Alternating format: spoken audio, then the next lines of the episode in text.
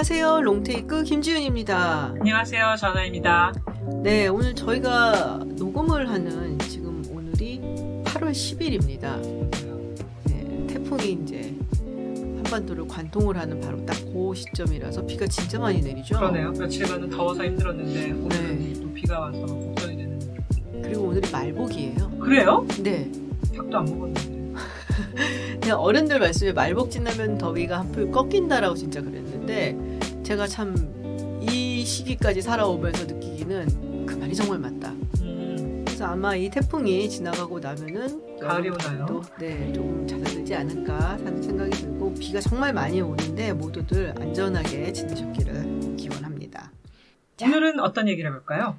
네, 오늘은 정말 핫한 이슈였죠. 미국에서는 진짜 핫한 이슈였고 한국에서도 사실 다른 개념으로 봤을 때 핫한, 늘 핫한 대학 입시. 아, 제일 뜨거운 이슈죠. 네, 근데 우리나라 말고 미국 대학 입시 관련된 이야기를 조금 해보려고 합니다. 네. 네, 사실 이 이야기를 하게 된 계기란다면 지난 6월 말에 미국 연방대법원에서 판결이 있었어요. 뭐 한국에서도 뉴스화가 많이 돼서 막 얘기가 나왔었는데 뭐 정확하게 뭔가 좀 뒷 이야기까지 이걸 좀 잘 얘기해서 풀어주고 이런 데는 별로 없기는 하더라고요. 그래서 우리랑 사실 이게 뭐 직접적인 연관이 있는 판결도 아니고 하다 보니까 뭐 뉴스식으로만 보도를 하고 만 것 같은데 그래도 어쨌든 대학 입시라는 면에서 그리고 이게 사회적으로 좀 연관이 있는 이슈다라는 점에서 한번 좀 다뤄볼 만한 이슈가 아닌가라는 입시, 생각이 있어요. 공정성. 이런 거는 우리나라에서 정말 관심이 뜨겁죠. 그렇죠. 네, 얼마 전에 우리나라는 킬러 문항? 네네네. 거기다 학원 카르텔 이런 이슈로 지금 수험생뿐만 아니라 사회 전체가 관심이 높았었는데요. 입시에 관한 드라마들도 많이 나오잖아요. 대체로 입시에 대한 드라마는 히트를 쳐요. 그죠. 네. 스카이캐슬이 막 공전에 히트를 쳤고. We all 어? 죄송합니다. 근데 얼마 전에는 일타 스캔들이 네, 나와서 맞아요. 근데 마치 우리나라만 입시 지옥같이 생각을 했었는데 하도 막 우리나라 고3들 힘들어하고 하니까 미국에서도 요즘 대학 입시 경쟁률이 엄청나다면서요? 미국도 엄청나고 네. 또 우리는 저리 가라 하는 나라는 뭐 인도, 중국도 그렇고 그쵸. 네, 그래서 어마어마하죠. 네. 근데 미국은 사실 대학에 들어가서 졸업장을 받는 네. 그 비율이 한국에 비해서는 상당히 좀 낮은 편이라 갖고 최근 들어서는 많이 높아지고는 있죠. 미국의 대학 경쟁률을 acceptance rate이라고 표현을 하는데 이런 인기 대학들 미국 내 acceptance rate이 하루가 다르게 낮아지고 있다. 거기다가 대학의 설 매기기, 랭킹 시스템 이런 것들도 점점 더 치열해지고 있다. 그래서 아 미국의 입시 현장도 우리나라만큼이나 뜨겁구나라고 생각이 듭니다. 근데 이번에 이제 판결 얘기를 하셨는데 이런 네네. 미국의 대학 입시에 그럼 결국 굉장히 큰 전환점이 생긴 건가요? 들어들은 보셨을 거예요, 많이. Affirmative Action이라고 해서 이게 뭐 소수자 우대 정책이라고 보통 번역이 되죠. 네. 근데 이게 단순히 대학 입시뿐만이 아니라 뭐 직장이라든지 뭐 이런 부분에서 소수자. 대학 입시 같은 경우는 주로 인종 얘기를 많이 해요. 이제 그런 사람들이 아무래도 사회적으로 조금 우리가 underprivilege라고 하죠. 뭐 저소득층이라든지 이런 사람 취약계층들이 많으니까 조금 더 이 사람들한테 들어올 수 있는 길을 넓혀주자. 뭐 이런 식의 정책이 좀 오랫동안 지속이 됐었는데 연방대법원에서 이번에 인종을 기준으로 해서 뭐 어드미션을 주나 안 주나 뭐 이런 걸 결정하는 것이 옳지 않다라고 판결을 내렸죠. 소송을 냈던 게 이 Students for Fair Admission, 공정한 입학을 위한 학생들이란 단체고 이 단체는 2014년에 세워졌어요. 에드워드 블룸이라는 이제 법률 자문가, 법률 전략가라고 이제 얘기를 하는 이 사람이 세웠고 그래서 그때부터 소송을 냈죠. 그리고 이번에 판결이 나온 거예요. 오래된 거군요. 네, 오래됐어요. 그래서 1심, 2심은 패소를 했는데 연방대법원까지 올라와서 승소를 한 거죠. 이쪽이. 그래서 여기서 소송을 건 상대는 바로 그 유명 하버드, 그리고 노스캐롤라이나 대학. 왜 굳이 두 학교죠? 하버드는 미국에서 가장 오래된 사립학교입니다. 아하. 그리고 노스캐롤라이나는 미국에서 가장 오래된 공립대학교예요. 상징적 약간, 의미가 있네요. 그렇죠. 그런 상징적인 의미가 있고. 근데 이거를 이해를 하려면은 사실 역사적인 부분을 우리가 빼놓을 수가 없어요. 미국이 1960년대 이제 민권운동에 바람이 불잖아요. 네. 1964년에 우리가 말한 시빌 라이츠 액트라는 민권법이 통과하는데 그 전에 사실 케네디 대통령 때 1961년에 인종이라든지 뭐 성별이라든지 이런 거를 가지고 차별을 하면 안 된다. 그러니까 처음 출발은 사실 차별을 철폐하자는 데서 출발을 했던 거예요.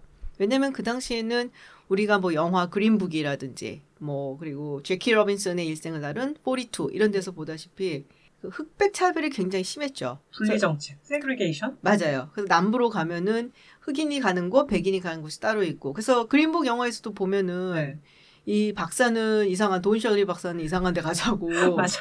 네, 드라이버는 그냥 좋은 데 사고 막 이런 일이 있잖아요. 네. 그래서 그런 철폐를 위해서 만든 게 사실 뭐 어퍼머티브 액션의 원래 취지였는데 60년대를 거쳐 지나가면서 약간 정치화도 되고 그리고 좀 더 적극적으로 이거를 활용을 하기 시작을 하면서 차별 철폐에서 그치는 게 아니라 조금 더 공격적으로 나간 거죠. 그래서 예를 들면은 연방정부하고 무슨 계약을 맺고 있는 회사나 아니면은 뭐 컨트랙터나 뭐 50인 이상의 사업장인 경우 혹은 100인 이상의 사업장인 경우 니네가 인종적으로 어떻게 구성을 하고 있는지 보고서를 내라. 그래서 거기서 만약에 인종적으로 뭐 충분한 소수인종이 포함이 되어 있지 않으면은 뭐 컨트랙트를 안 한다든지 아니면은 불이익을 준다든지 이런 식으로 진행이 되다가 이게 대학 입학 사정에도 들어가게 되고 그래서 이제 소수인종에게 뭔가 좀 특혜를 주는 듯한 이제 그런 식으로 계속 좀 더 진행이 공격적으로 되어 왔는데 네. 이번 판결이 뭐 굉장히 전향적인 판결이다 얘기하는데 원래 그 전조가 계속 있어 왔어요. 아, 그래요? 시간 동안. 네. 이 교육 문제라는 게 네. 굉장히 민감한 거잖아요. 그렇죠. 부모들한테도 그렇고 네. 당사자한테도 그렇고 처음에 이걸 가지고 소송을 걸었던 게 1978년이었어요. 오, 오래됐네요. 네, 그 당시에 UC 데이비스 의과대학에 지원을 했었던 앨런 바키라는 인물이 자기가 떨어졌는데 이건 내가 백인 남성이라 떨어진 거다. 소송을 냅니다. 그래서 이게 대법원까지 가요. 그래서 그 당시 판결이 어떻게 나왔냐면 이 UC 계열 대학에서 인종적인 부분을 두고 소수인종에게 어떤 쿼타를 마련해 놓는 것. 그러니까 뭐 만약에 100명을 받는다. 그러면 그중에 뭐 한 20명 정도는 소수인종이다. 뭐 이런 식으로 쿼타를 정해 놓는 것은 위헌이다. 그때도 유사한 판결이 나왔군요. 그런데 중요한 게 뭐냐. 네. 대학이 입학 사정을 할 때 다양성을 증진시키기 위해서 인종적인 부분을 고려하는 것은 그건 공공선에 맞는 거기 때문에 위헌이라고 판결을 안 내려요. 공공선이다. 네, 그러니까는 이걸 숫자로 딱 정해놓는 건 안 되는데 뭐 디버시티를 위해서 뭔가 인종적인 부분도 고려하는 것은 학교 재량에 맡길 수 있다라고 판결을 내리죠. 문을 열어놓은 거네요. 그렇죠. 그러면서 이게 계속적으로 활용이 되어 왔었고 2003년에 또 굉장히 중요한 판결이 있었어요. 이건 미시간대학교랑 관련된 거였는데 미시간대학교 학부랑 미시간대학교 로스쿨 두 가지가 있었는데 거기서도 비슷해요. 거기서도 가산점을 주고 있는 형식이었는데 가산점은 위헌이다. 하지만 그럼에도 불구하고 이런 인종적인 부분을 학교가 뭐 고려를 한다. 이건 약간 뭐 재량에 맡겨야 된다는 식으로 판결이 나와요. 근데 그것까지 뒤집은 게 이번 판결인 거죠. 그렇군요. 네, 그러니까 완전히 이제는 인종적인 부분을 고려하면 안 된다. 상당히 이제 중요한 판결이고, 지금 현재 연방 대법원 판사들의 성향을 보면 6명이 보수적인 성향을 가지고 있고, 그 중에 3명은 이제 진보적인 성향을 가지고 있기 때문에, 네. 지난번 낙태 관련 판결에서도 그랬다시피 아마 이런 식의 보수적인 판결은 한동안은 계속 나올 것이다. 누군가가, 그만두거나 돌아가시기 전까지는, 예. 네. 뭐 그럴 것 같아요. 이번 소송의 파장이 굉장히 뜨거웠던 것 같아요. 언론에서 맞아요. 많이 다루기도 했지만 그 소송의 당사자가 되었던 하버드 총장 예정자가 나와서 불쾌하다, 우려를 표했고요. 바이든 대통령까지 나오고 유색인종들이 대법원 판결에 반발하고 나섰죠. 네. 어떤 학교는 학생들이 너무 충격받았다고 학생들한테 심리치료를 제공해야 된다. 이런 것도 있었는데 들어온 학생들이야 뭘 충격을 받겠어. 그래도 이제 자신들이 믿는 어떤 신념에 아하. 괴리가 생기는 판결이 국가의 대법원에서 내려졌기 때문에 이제 학생들이 이제 놀랐다는 거죠. 이런 소수인종 우대 폐지가 이제 다양성을 저해하고 결국 낮아진 다양성이 공공선이라고 할 수 있는 학문의 발전을 저해할 수도 있다라는 게 지금 이제 학계에서 표명된 우려점인데요. 근데 이번 소송 판결을 보면은 반대 의견을 냈다. 이거 디센트라고 하잖아요. 반대 네. 의견을 낸 판사인데 3명이 전부 다 여성이고 소수의 인종이에요. 그러니까는 한 명은 이제 뭐 히스패닉 여성이고 또 네. 다른 한 명은 주이시 유대인 그리고 또 다른 한 명은 이제 흑인이죠. 네. 가장 최근에 된 커탄지 브라운 잭슨 판사인데 이 잭슨 판사는 하버드 판결에선 빠져요. 그래서 6대2 판결이 나와요. 하버드 출신이라서 그런가? 지금 하버드 그 이사 멤버라고 그러더라고요. 보드 멤버라고 하고 자기의 그 conflict of interest라고 그러죠. 그렇죠. 네, 그것 때문에 이제 빠져서 6대2 판결이 나왔는데 굉장히 강한 어조로 비난을 했죠. 비극적인 판결이다. 네. 이런 식으로 얘기를 했는데 근데 사실 이분이 남편분이 대단한 분이잖아요.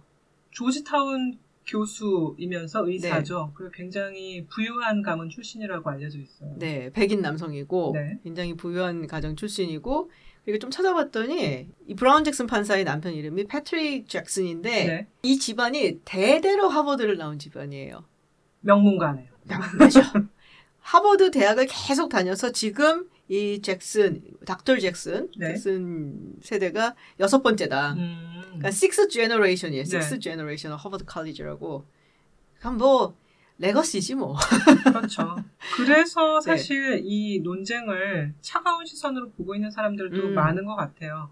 이런 얘기가 뭐 흑인이건 백인이건 가리지 않고 정말 소수의 중상류층 학생들에게만 해당되는 얘기라는 거죠.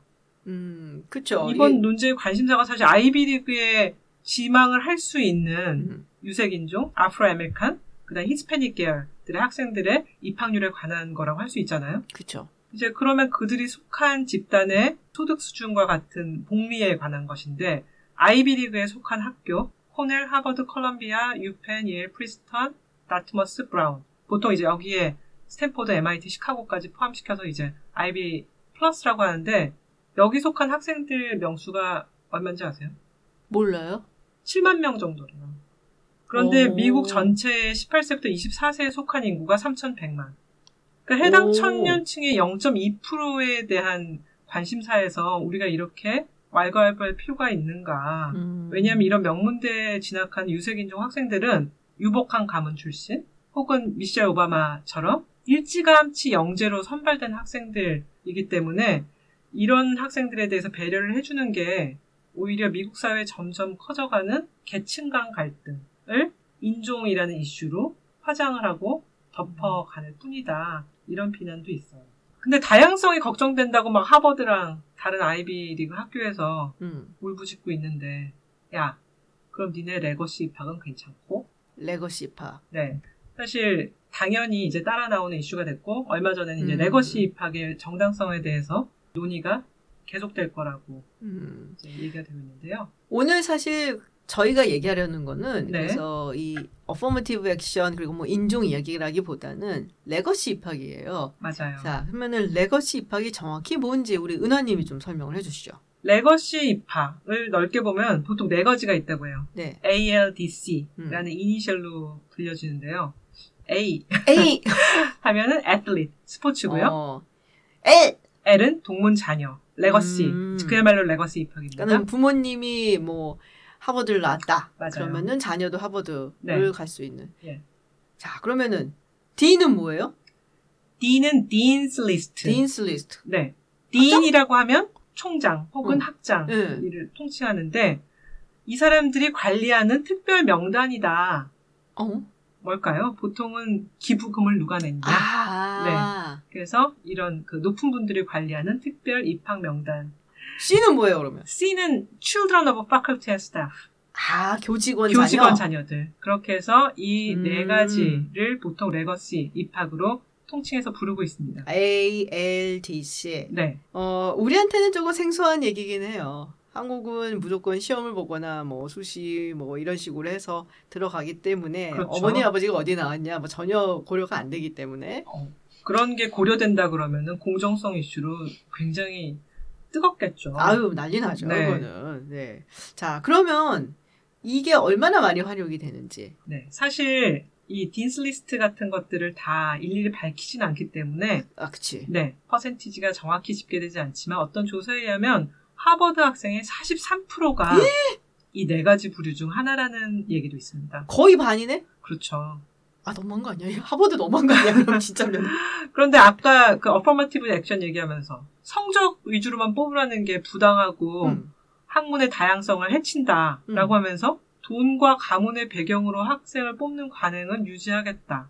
좀 모순 아니에요? 모순이죠. 사실 뭐 ACT, SAT 같은 이제 미국 입학시험의 성적을 뽑는다는 것도 그 성적을 만들어낸 과정 자체가 돈이 많이 들잖아요. 그쵸. 그래서 부유층 가정 출신들한테 유리한 거 아니야? 라고 이제 비판이 많이 나오는데 이런 비판에 사실은 지윤님이 좋아하시는 마이클 샌델 교수님이 굉장히 앞장서셨죠. 아, 네. 이 이야기가 뭐 정의란 무엇인가에도 나왔었고 그리고 공정하다는 착각 거기서 굉장히 많이 갔었죠. 그렇죠. 메리토크라시. 네. 그 맨 앞에 이제 좀 재밌는 에피소드가 하나 있었어요. 맞아요.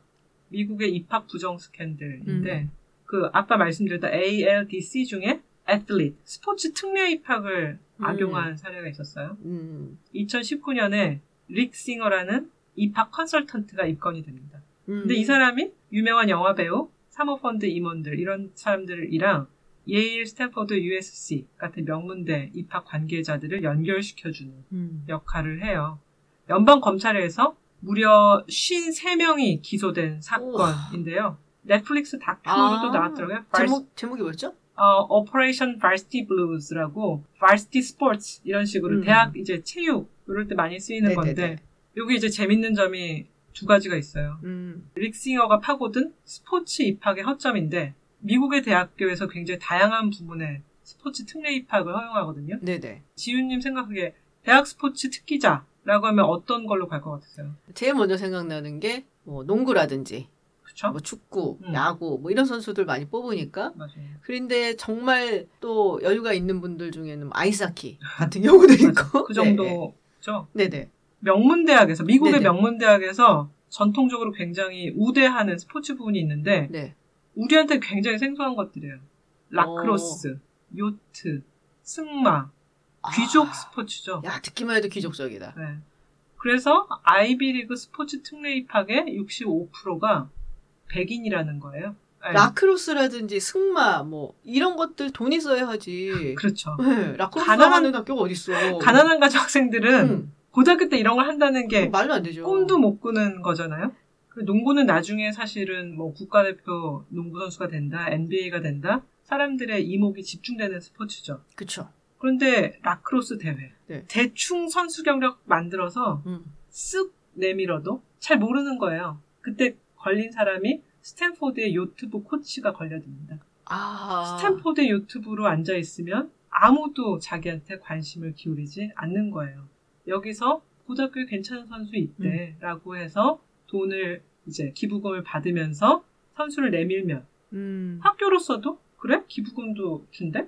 이러면서 받아들이면서 이 부정입학이 규모를 크게 키워온 거죠. 그래서 어떤 학생은 수구, 워터폴로 같은 건데 그런데 고등학교에서 수구대회에 나가서 상을 탔다 이런 서류랑 사진을 조작해서 얼렁뚱땅. 아, 그걸 조작을 할 수가 있다? 예. 근데 미국에서 사실 NBA, NFL 같은 인기 스포츠는 엄청난 판이잖아요. 아, 어마어마하죠. 네. 고등학교 때부터 워낙 사람들 주목을 받고 이 고등학생이 어떤 학교에 진학하는가가 굉장히 중요한 문제이기 때문에 오히려 부정이 끼어들 틈이 없는 거예요. 아, 모두가 집중을 하고 있으니까. 그렇죠. 명문대로 뭐 UCLA 같은 데도 끼어 있고 그 외에 이제 휴스턴, 캔자스, 알라바마 이런 주립 대학들 또는 곤자가 대학 같은 데가 명문으로 꼽히는데요.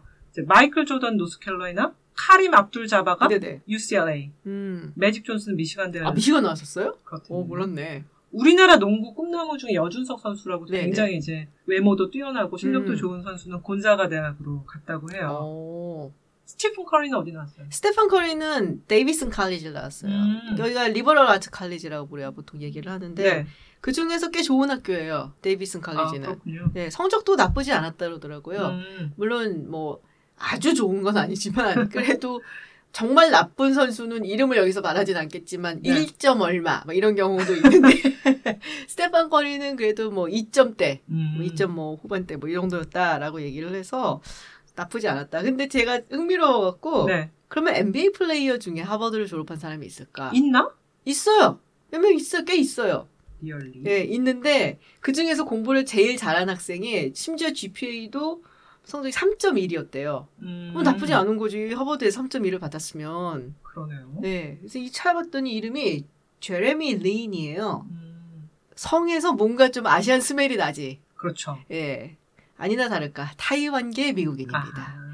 그러니까 NBA 플레이어로서 굉장히 훌륭한 선수이긴 하지만 막 뭐 코비라든지 막 이런 식으로까지는 올라가기 조금 힘들 거고 하버드잖아.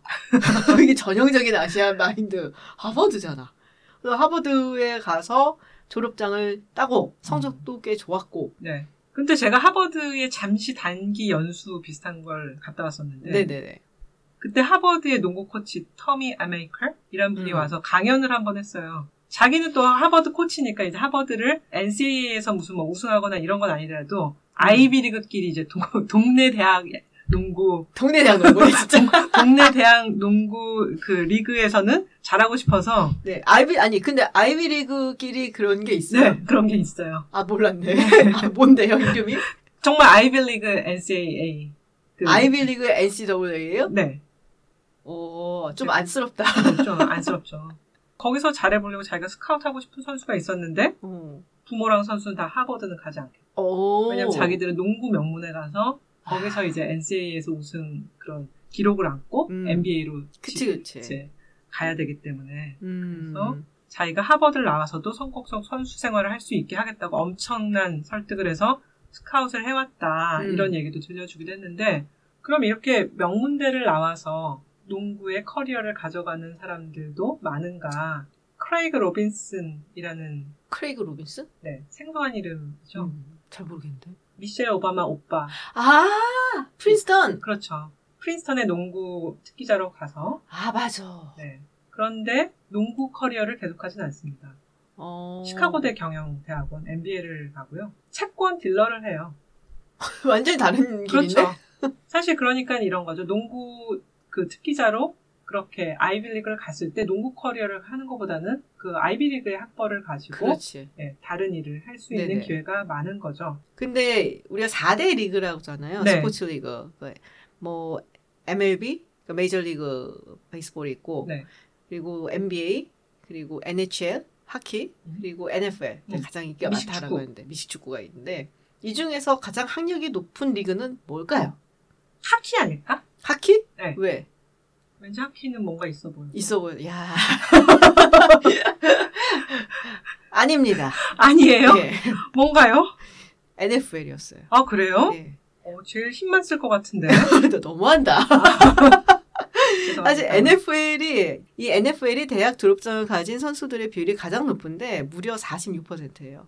오, 절반에 가까운 수치네요. 네. 이게 실제로 미국의 평균보다도 높아요. 근데 그 이유가 있는 게 일단 NFL은 드래프트에 들어가기 위해서는 고등학교를 졸업을 해야 되고 그리고 대학도 한 2년 정도 다녀야 돼요. 그렇다고 그러더라고요. 네. 그래서 이제 대학을 재학하고 있거나 아니면은 뭐 대학을 뭐 지금도 가고 싶다 좀 더 공부를 하고 싶다 다시 막 네. 이런 학생들한테는 지원도 좀 많이 해주는 편이고 다른 리그에 비해서 NFL이 그 리그만의 원칙 뭐 이런 게 좀 있다고 하더라고요. 그래서 저도 깜짝 놀랐어요. 왠지 NFL 미식축구 하면은 하이스쿨 드라마 같은데 보면 치어리더 주장하고 그 미식축구부 주장하고 맨날 사귀고 그렇죠. 우리가 보면은 근데 의외로 NFL은 선수들의 교육이라든지 이런 데 신경을 좀 많이 쓴다고 하더라고요. 이번에 그 대학 입시 부정 사건, 네네. 이제 바리스티 블루스 이 사건에서 그 다음으로 재밌다고 생각한 부분이 하나 있었어요. 네네. 그 마이클 샌델도 자기 책에서 인용한 부분인데 릭싱어가 학부모 통화에서 대학 입시에는 세 가지 문이 있다. 세 가지 문, 앞문, 뒷문, 옆문. 앞문은 사실은 뭐 뻔한 거예요. 뭐 제대로 들어가는 거겠죠. SAT나 네. ACT 같이 시험을 잘 보고 들어가는 네네. 거. 애가 똑똑해야만 가능한 거. 그렇죠. 뒷문이라는 게 백도어인데 네. 학교에 기부금 입학을 하는 거예요. 오. 연줄도 빵빵해야 되고 네네. 돈도 많아야 되죠. 어느 정도 많아야 돼요? 몇 천만 달러라는 얘기도 그러니까 1, 2천만 달러 정도로 내고 들어가는데 어떤 좋은 학교는 5천만까지도 받는다. 그 어떤 좋은 학교 어디야? 뭐 프린스턴이나 스탠포드. 아. 그래서 여기를 파고든 릭싱어가 제안하는 것이 옆문입니다. 사이드 도어. 그런데 재밌는 거는 이제 사이드 도어라는 것은 이 사람이 이제 불법으로 코치들, 뭐, 그 다음에 입학 사정관들이랑 이제 줄을 대놓고 일정 금액의 돈을 받아서 연문으로 들어가는 것인데, 확실히 불법이죠. 그런데 백도어라는 것이 불법일까요? 합법일까요? 합법이지. 그렇죠. 그러니까 우리나라로 치면은 이 백도어라는 것은 용납이 안 되잖아요. 미국은 뭐 옛날부터 있었으니까. 맞아요. 우리 때는 뭐 아까 말했던 것처럼 야 잔디 깔고 너 들어왔니? 아, 나무 진짜 옛날 정도 하지 말라니까. 나무 심고 들어왔어? 뭐 이런 건데 미국은 정말로 건물 짓고 들어온다는 거죠. 뒷문의 대표적 인물. 네. 자레드 쿠시너. 아, 우리 트럼프 전 대통령 사위님. 네. 자레드 쿠시너는 성적이 굉장히 평범했다고 해요. 근데 이제 아버지 찰스 쿠시너가 뉴저지 쪽, 예, 그 부동산자로도 그렇고 뭐 여러 가지 사업체를 갖고 네. 있죠. 하버드에 250만 달러를 기부하고 들어간 것으로 오. 알려졌는데 네. 좀 씁쓸한 느낌이죠. 근데 그런 게 있어요. 그러니까 이 얘기가 나오면은 항상 네. 같이 나오는 게 이 사람들이 어마어마한 돈을 주고 들어가는 거잖아요. 네. 하버드든 뭐 어디든 간에. 그러면은 이 돈이 그래도 장학금으로 쓰인다. 그렇죠. 이 얘기를 항상 하는 사람들이 있거든요. 제가 아까 말했던 하버드 네네. 이제 과정에 있을 때 캠퍼스를 거닐다 보니까 네. 배너를 쭉 걸어놨어요. 이제 깃발 같은 걸 달아놨는데 그 내용이 당신이 하버드에 들어온 순간 당신은 돈 걱정 없이 공부만 하면 된다. 공부만 잘하고 퀄리파이만 됐으면 학교가 다 지원을 해줄 테니까 뭐 아르바이트 할 필요도 없고 뭐 학자금 융자 받으려고 아등바등 할 필요도 없이 공부만 해. 라고 하는데 이런 돈이 어디서 나오냐. 아, 그런 기부금에서 나오는 거다? 그렇죠. 똑똑한 학생들이 마음껏 자기 꿈을 펼치기 위해서는 기부금 입학이라는 것이 존속이 돼야만 선순환이 이루어진다라고 하는 것인데 이런 것이 정말 정의일까요? 그렇게 어려운 질문은 우리 마이클 샌델 교수님한테 해보도록 하고 네. 해도 답은 안 주지만은 그렇죠. 네. 이거는 늘 이슈예요. 그래서 솔직히 저는 정답은 잘 모르겠어요.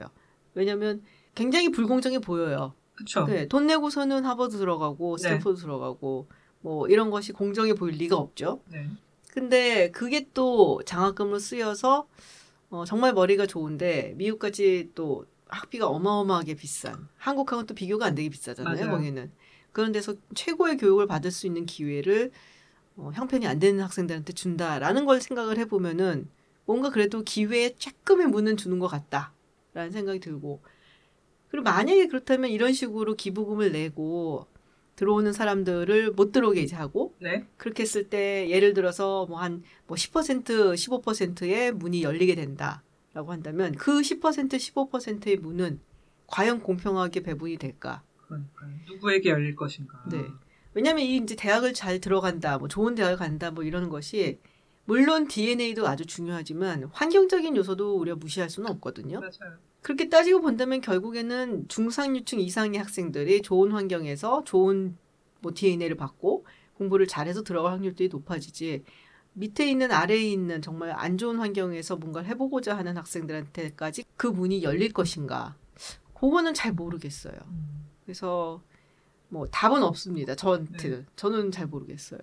제가 이번에 이런 일련의 사태, 어퍼머티브 액션이라든지 레거시 입학에 대한 이슈들, 네네. 논란들을 하면서 단순한 궁금증이 하나 생겼어요. 네. 그럼 어퍼머티브 액션이 일단 위헌 판결을 받았고 레거시 입학을 이제 없애자고 하는 움직임이 있는데 그럼 이것이 아시아 학생들한테는 어떤 영향을 미칠까요? 기본적으로 아시안 커뮤니티, 뭐 또 코리안 아메리칸 커뮤니티 이쪽에서는 이 어퍼머티브 액션을 굉장히 싫어들 하세요. 왜냐면은 아시아계 학생들, 인도를 포함해서 이 아시아계 학생들의 부모들이 아무래도 교육열이 굉장히 뛰어나고 성적이 좋죠. 네. 그리고 뭐 자국에서만 뛰어난 게 아니라 외국 가서도 미국 네. 가서도 자녀들 공부시키는데 정말 막 두 손 두 발 다 들고서 막 물심양면 보태주기 때문에 네. 이 학벌에 대한 욕심들도 많고 그만큼 또 성취도도 높아요. 맞아요. 그래서 아시아 학생들 입장에서는 이 쿼타를 이제 줌으로써 혹은 가산점이라든지 뭐 이런 인종 고려를 함으로써 오히려 이 불이익을 받는 게 아시아계다라는 얘기 불만 이런 게 아주 목소리가 높았었거든요. 그래서 이번에 보니까 어퍼머티브 액션을 반대해서 하버드를 네네. 고수한 학생 대표가 네네. 아시아 학생이더라고요. 맞아요. 켈빈 네. 양. 네. 자기가 우수한 성적에 스포츠 활동까지 열심히 했는데 하버드를 못 들어간 거는 자기가 아시아인이었기 때문이다. 네네. 그게 뭐 과연 맞는 주장일지는 잘 모르지만 굉장히 이제 아시아인으로서 부당성을 목소리를 높였던 것으로 기억하고 있습니다. 그러면 이제 어퍼머티브 액션이 지금 없어지게 되고 인종을 고려하지 않는 식으로 입학 사정을 하게 된다면 과연 아시아계 학생들이 훨씬 더 많이 들어가게 될 것이냐, 뭐 그건 좀 더 두고 봐야지만 알겠지만 네. 어떻게 보세요? 뭐 어떻게들 얘기를 하고 있나요? 제가 이제 미국에서 교포로 사는 지인들에게 물어본 바로는 그닥 큰 영향이 없을 거라는 약간 자포자기하는 입장들이 많았어요. 왜냐면은 어차피 그 백인들이 자기 자식들에게 쏟는 교육열도 굉장히 높기 때문에 남아도는 이제 새로 생기는 쿼터, 그 어퍼머티브 액션으로 없어진 쿼터는 백인들에게 돌아갈 것이지 성적으로만 대부분 승부를 거는 아시아인들에게 이런 새로 생기는 쿼터가 돌아오지 않을 거라는 부정적 혹은 중립적 전망이 많았습니다. 아시아계 학생들이 공부는 정말 열심히 잘하는데 네. 그 외에 여러 가지 우리가 보통 엑스트라 커리큘라 액티비티라고 하는 맞아요. 근데 꽤 열심히 요새는 하는 걸로 아는데 그래도 이 백인의 부호들이 하는 거에는 못 미치나 봐요? 뭐 파이낸셜 타임즈 기사 중에 네. 이건 굉장히 좀 편파적인 부분도 있지만은 미국 이제 부자들이 네. 최근에 자녀 입학을 위해서 전세기를 동원해서 자기 자녀와 그 자기 밑에서 일하는 사람들을 같이 아프리카로 보낸다는 거예요. 가서 집 짓기 활동. 아, 진짜? 그러니까 우리가 이제 생각할 수 있는 그런 와. 부의 정도라는 것이 그런 뿌리 깊은 미국의 부호들, 지금 이제 신흥 부호들이 네. 갖고 있는 이제 부의 규모가 굉장히 다르다는 거죠. 아, 완전히 다른 세계 사람들이군요. 네. 결국은 어떤 신종, 계급을 다시 만들어가는 그런 이제 양상이 나타나는 것이죠. 그 사실 그 부분도 있어요. 아까 잠시 얘기했었던 연방 대법관, 네. 커탄지 브라운 잭슨 판사 같은 경우도 물론 굉장히 뛰어난 사람이면 틀림이 없죠. 네. 근데 남편을 하버드에서 만났었고 네. 그리고 남편이 아까도 얘기했지만 6대째 지금 하버드 졸업생 집안이란 말이에요. 엄청난 레거시잖아요. 그 정도 그렇죠. 되면은. 그래서 그들을 부르는 별명이 있대요. 뭐죠? 보스턴 브라만. 아. 맞아요. 기족이라는 거지 뭐. 네. 보스턴 기족. 그러니까 쉽게 말하면은 위에 있는 사람들끼리 그들만의 리그에서의 싸움이 아니냐라는 맞습니다. 얘기도 나온다. 네. 제가 조금 걱정이 되는 부분은 제가 대학원 다닐 때 이쪽에 좀 관심이 많아서 인종의 어떤 다양성이라든지 그런 것들이 커뮤니티에 어떤 영향을 미치는가. 네. 뭐 긍정적인 부분도 있고 분명히 부정적인 부분도 있는데 사실 아시아계 같은 경우는 소수 인종에 속하고는 있지만 수치로도 그렇고 여러 가지로 이 히스패닉과 흑인하고의 어떤 갈등 이런 것들이 분명히 있거든요. 네. 물론 히스패닉과 흑인 간에도 갈등이 있어요. 우리 뭐 옛날에 스파이클리 영화에서도 봤다시피. 그렇지만 이 아시아계를 바라보는 눈길이 소수 인종들 집단에서는 그렇게 곱지는 않은 건 사실이고. 그리고 요번에도 얘기가 나왔던 Students for Fair Admission의 네. 주축이 되는 그룹이 백인 그리고 아시안이거든요. 맞아요. 모르겠어요. 그렇다고 우리가 꼭 소수 인종과 함께 해야 된다라는 거는 아니지만 그 안에서의 어떤 갈등이 일어났을 때 아직 한 5% 정도밖에 안 되는 이 아시아계가 쉽게 살아남을 수 있을까? 혹은 공격을 더 많이 받지 않을까? 그런 부분이 걱정이 되는 게 있어요. 얼마 전에도 바로 지하철에서 아시아인에 대한 그렇죠. 공격이 일어나고 했는데 예상치 못한 방향으로서의 인종 간의 그 소수 인종 간의 갈등 이런 것들이 굉장히 불거질 수 있다고 생각을 해요.